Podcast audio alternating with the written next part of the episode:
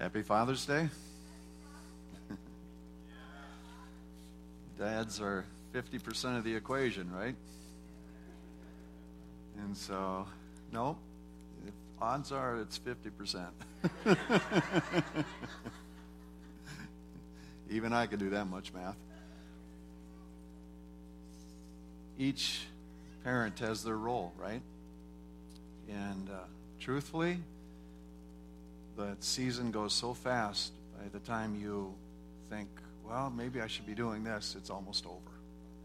And yet, this is the way God's ordained for centuries. And it's our privilege to participate and call on Him, ask for wisdom, and to actually see transformation. One of the things in our family, um, Char's dad's been gone 25 years, 21. And uh, he, he grew up in a home, uh, bootleggers, um, rough family, uh, told of, of seeing knife fights between his dad and the brother.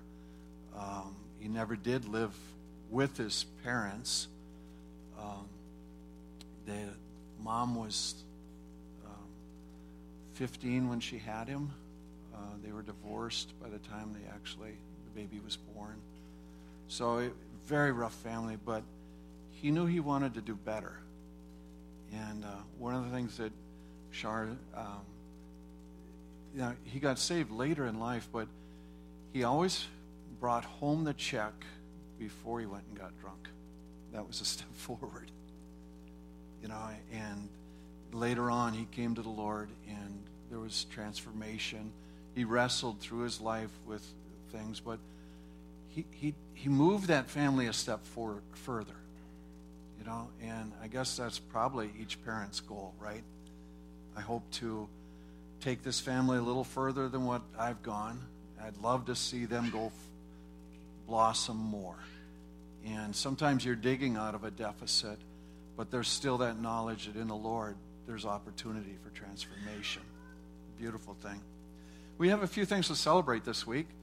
Uh, Toby, Tobias, born and good, healthy. Uh, awesome.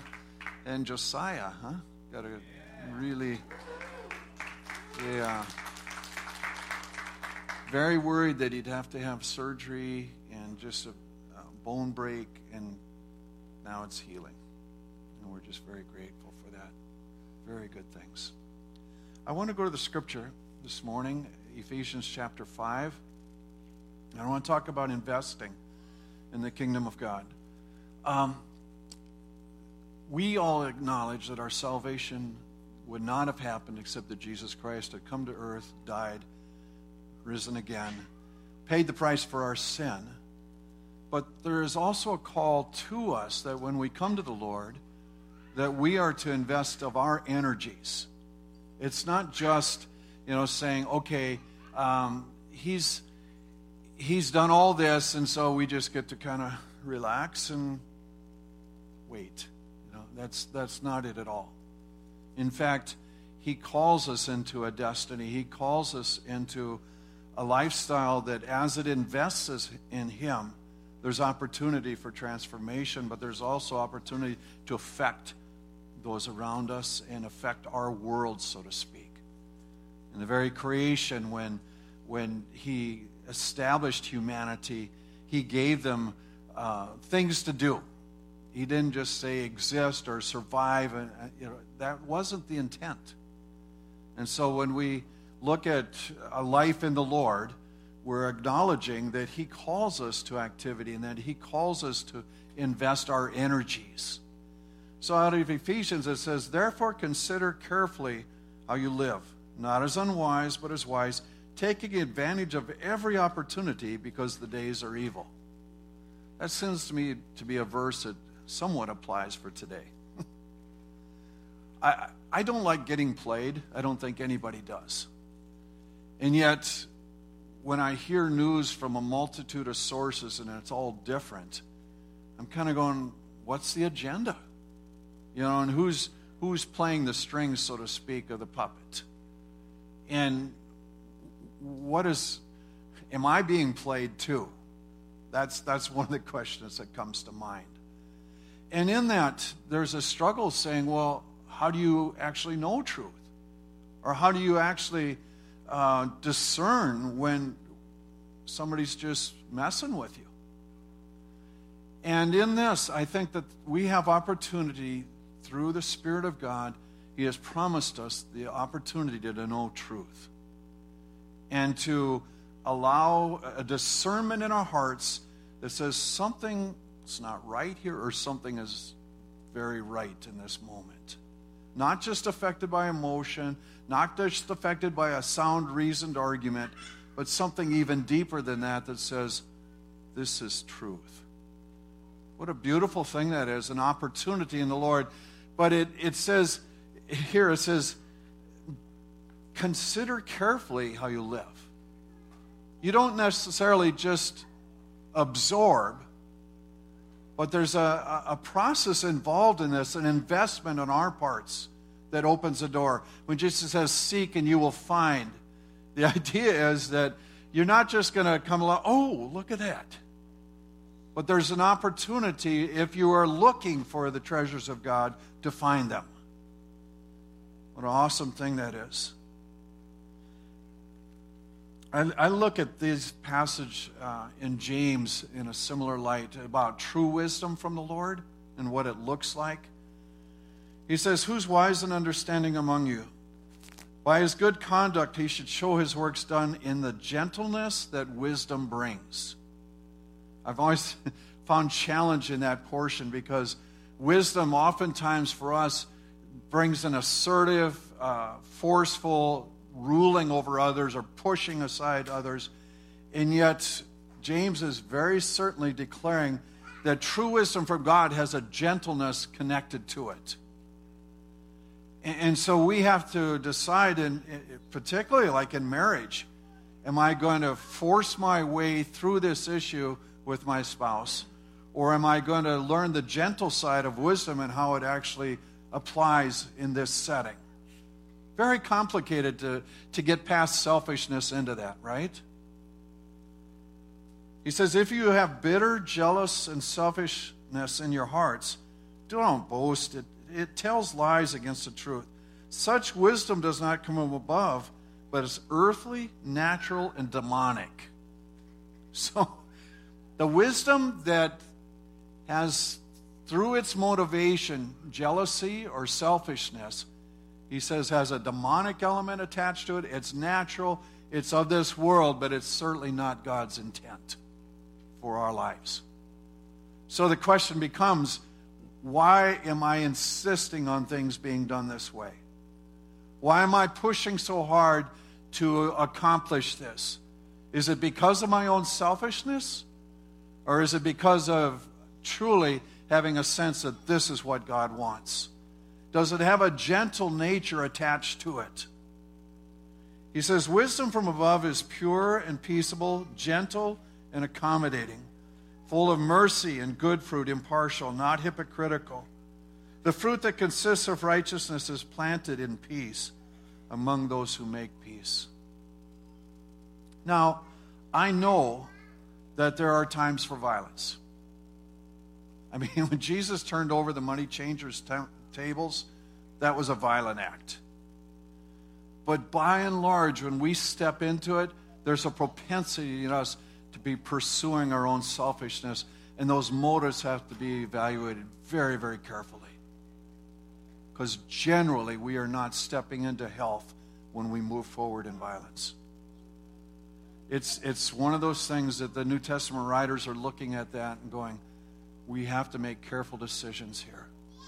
Um, it's it's one of those things where you uh, you know you you're wrestling with what do I do? What do I do? And and the natural choice often is the wrong choice. And there's a, a, a an intent that says, I'm going to submit this before the Lord. I regularly pray the Lord's Prayer, and part of that is, Thy kingdom come, Thy will be done. Now, often I have no clue what that means in, in a general sense. But I start asking, I say, okay, what is what are you wanting your kingdom to look like in this day and in this moment? What, what are you doing in this world as a whole?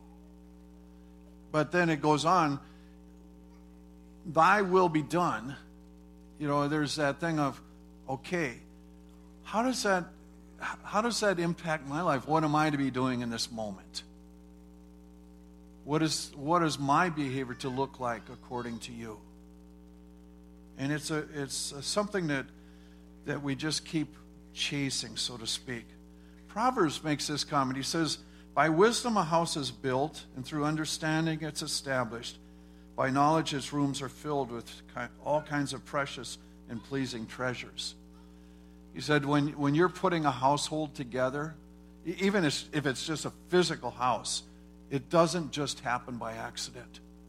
There's a lot of thought and energy that goes into that. And if you're talking a household as a family, there's a lot of thought and energy that goes into that. If you're building a community as a household, there's a lot of thought and energy that goes into that if you're going to establish it to last. And so that wisdom is what we call out for say, Lord, I want to build things that last in you. I want to, I want to be a part of the eternal, so to speak. Back to Ephesians. 17th verse says, For this reason, do not be foolish, but be wise by understanding what the Lord's will is. So he, he says there's a, there's a contrast. And true wisdom is going to know what God wants. It's going to ch- seek until you figure out what his desires are. Romans 12 says, Don't be conformed to this present world, but be transformed by the renewing of your mind and here's started that part of that work of saying it isn't just a, a, a choice that says, okay, I'm going to serve God, but there's an actual transformation that takes place as we continue in Him. The changing of our mind over things, the, the changing of the way we see things, the attitudes that we have during particular incidences, and, and allowing God to come in and speak, this is what life is. This is how it should affect, be affected. And as that transformation takes place, he says, the renewing of our mind, he says, then you're going to be able to test and approve the will of God, the good, well pleasing, and perfect. So, as he transforms us, as we allow him to, to get into different areas of our life, his spirit comes in and begins to change the way we think. What a beautiful thing that is. Now, this next these next three verses, he's not changing subjects, but it the, there is a transition. Let's try to catch it. And don't get drunk with wine, which is debauchery, but be filled with the Spirit, speaking to one another in psalms, hymns, and spiritual songs, making music in your heart to the Lord. So he's, he's, he's drawing a contrast in saying, you know, when you're walking in the flesh, you can you can step into drunkenness and and the the link here is that when you get drunk, it affects your mind, it affects your emotions, it affects your body. He says, rather be filled with the Spirit. So what's the the other side of that? Now, I have to confess, my knowledge is secondhand. I've never been drunk. Um, it's not a big to do. It's just that's my life. I, I uh, what confessions this morning? My first taste of beer ever was a couple months ago. Um, I was at a household. There, um, they said, "You want to try this?" Mm, okay. Took a sip and said, "Well, thanks. That's enough." um, but that said, I've, I've watched enough around me to know some of what takes place, right? And drunkenness, well, we had a family member die at about 35 because his liver was destroyed. But I've also watched through the Spirit people find healing, just like we believe Josiah was healed this week. So the work of the Spirit can transform physical bodies. And, and we allow that to take place. And just as, you know, a lot of thinking gets cloudy when you're drunk, right? Uh, hypothetically, then everybody can answer. Um, you know, there's there's some foolish things that take place through the power of, of alcohol. But a life of the Spirit can actually have a, a transformed mind as well that moves into truth and well being. And, and so we say, Lord, transform our minds by your Spirit. Change the way I think. Even emotionally, I, I, I, in this particular passage, you know, he's he's going into in the in the group when the Spirit let's let's sing.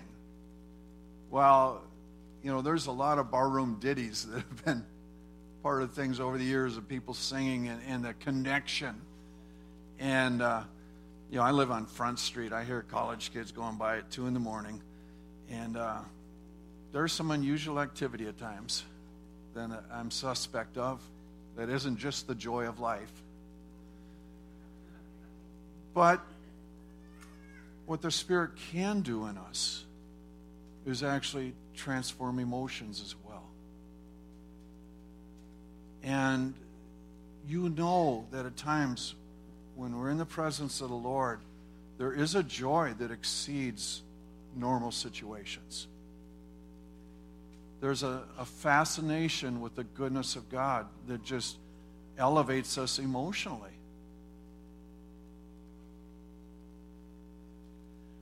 I, uh, when I was a kid, uh, I remember in first grade, um, I made a, a, vow not to cry. That came after I'd been called a crybaby by the teacher after she'd slapped me with her whistle chain. Uh, now, I had it coming in some ways. I uh, you know, she'd blown the whistle. We were all supposed to line up, and we, of course, we raced. And it was quicker going through the puddle than around. But it coated her, apparently, and she didn't appreciate that. But childhood vows, right? You make a vow, I'm not going to cry. And for years, that was locked in. And I can remember a couple times in the Lord that being broken. Um, one was I had gone to a men's retreat with a, church that I was participating in. I was uh, 25 or so. And I was uh, doing a job that was kind of in over my head, and there was a lot of stress. And uh, it had been building, and, and I had um, I'd gone into a situation that, that wasn't good, but I was attempting to set it right. And uh, I was at this men's retreat, and, and father figure caught me after one of the services. Now, this is interesting because he was an older guy. He had to be at least 50, which is way past. but uh, in that moment, he was an old guy. And uh, he had he just said, John, how you doing? Okay. And he put his arms around me. He said, no, how are you doing? And I lost it. And I mean, I really lost it. Like 15 minutes worth, or I, you know, drenching myself. And, and I remember that the next Sunday, they, they asked some of us to give our testimony what took place at retreat, and they asked me to talk. And I'm sure they thought, oh, he'll share this. I was over it by then, but you know. But as often as not, through the years, when the presence of God is heavy upon me, I will cry. And uh, now, some years ago, we had a, kind of a, a joke of that. I, I think Ed had had a dream of me weeping when the presence of God was falling on this place. And the guys were laughing about that, so they made these T-shirts, Pastor Puddles, and, and then they, and then they went on and had those experiences. Well, I'm who I am, you know. But um, I still look at that and I'm going, the presence of God was affecting me emotionally in a way that I would not have chosen, and has done that regularly. But it is worth it, even though I don't have control in that moment. You know, it's it's precious enough to me to say that at times He's bringing healing to me emotionally in ways that I can't make happen myself. But it's still very, very precious and valuable to me. And so, you know, when when Paul's contrasting the drunkenness and the spirit even affecting us emotionally, there are times when, in a sense, we're out of control. And yet it's a good thing. It just it what it moves us into health. It, it isn't destroying us. It's it sometimes gets misinterpreted. I mean, even the the birth of the church. You know, the the, the the guys they're coming out and they're speaking in foreign languages that people are understanding and uh, everybody's going what is going on and it says some of the guys go oh they're just drunk you know and, and peter said no, it's only nine in the morning. What's wrong with you? You know, he's, he's declaring that no, this is, even though we're not acting normal, he's saying this is the presence of God. And God's doing something very wondrous in this moment. And of course, 3,000 people get saved. Now, drawing this back to the idea of investment, Peter and the people in the upper room had been consecrating themselves to prayer for at least 10 days, right? Jesus had risen. He'd been on the earth for 40 days and then gone, ascended into heaven, but he'd told them, wait until you receive power when the Holy Spirit comes upon you, and you'll be my witnesses. And they had already been sent out, they had already accomplished miracles. They had been with Jesus and received his teaching. They had, um, they had walked with him and done the works of ministry for several years. And yet Jesus says, There's more available to you. And it was through the Holy Spirit. And so I'm looking at that and I'm going, they, they had to stay and invest in that prayer and waiting until God said, Now. But what they got was far beyond their expectation. And I want to suggest to you that there are times in the Spirit where the investing may not come on your timetable, and it may take longer than what you anticipate. But the promises of God are not null and void. They are saying, if you seek, you will find. And so the idea is that we can invest in this knowing that we're not going to get played, but rather He is going to return. And so the privilege is, is that as we invest our lives in Him, there is a wisdom that returns. There is an understanding of the will of God. There is a work of the Spirit that transforms us body, mind, and, and emotion. What an awesome thing that is. And so, you know, I just, I, I bring that to you. And, you know, even, even Cornelius, remember the first Gentile convert? He's, you know, it doesn't say that he had been waiting, waiting, waiting, and finally Peter, but it does say that his gifts and prayers had come up to the Lord and God decided to give him something he didn't even know about. And so, in some ways, I encourage you this day. We're in a season in our nation where we need wisdom. We're in a season when things are changing and we're not quite sure what's going to take place. But there's an opportunity to hear from the one who loves us deeply.